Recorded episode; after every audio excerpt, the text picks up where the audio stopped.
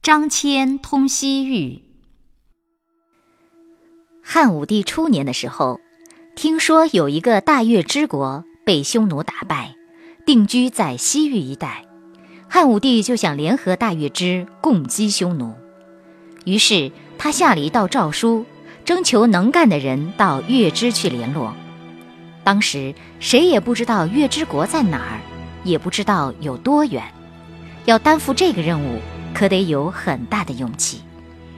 有个年轻人张骞首先应征。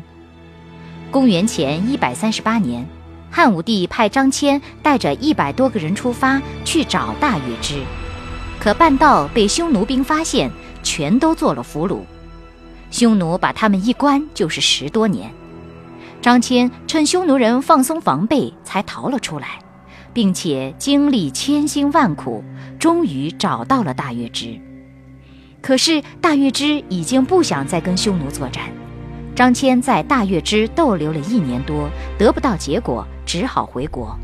回国途中又被匈奴拘禁一年多，幸好匈奴发生了内乱，才逃出来，回到长安。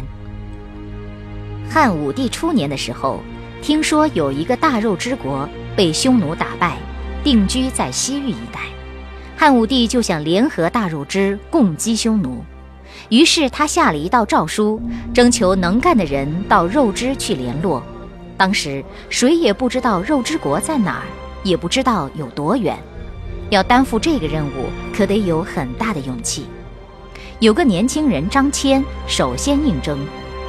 公元前一百三十八年。汉武帝派张骞带着一百多个人出发去找大肉支，可半道被匈奴兵发现，全都做了俘虏。匈奴把他们一关就是十多年。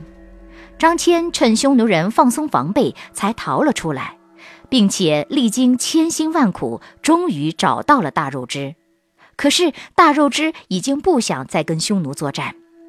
张骞在大肉支逗留了一年多，得不到结果。只好归国，回国途中又被匈奴拘禁一年多，幸好匈奴发生了内乱，才逃出来，回到长安。张骞在外面足足过了十三年才回来，汉武帝认为他立了大功，封他做太中大夫。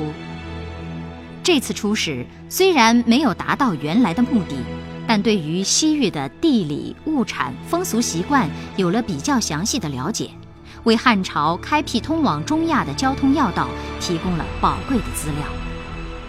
到卫青霍去病消灭了匈奴兵主力，匈奴逃往大沙漠北面以后，西域一带许多国家看到匈奴失了势，都不愿意向匈奴进贡纳税。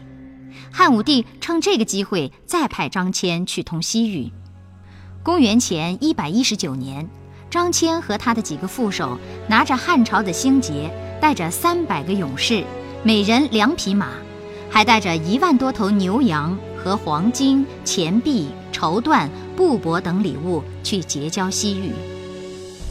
过了一年，张骞害病死了，张骞派到西域各国去的副手也陆续回到长安。副手们把到过的地方合起一算，总共到过三十六国。打那儿以后。汉武帝每年都派使节去访问西域各国，汉朝和西域各国建立了友好交往，西域派来的使节和商人也络绎不绝。中国的丝和丝织品经过西域运到西亚，再转运到欧洲，后来人们把这条路线称作丝绸之路。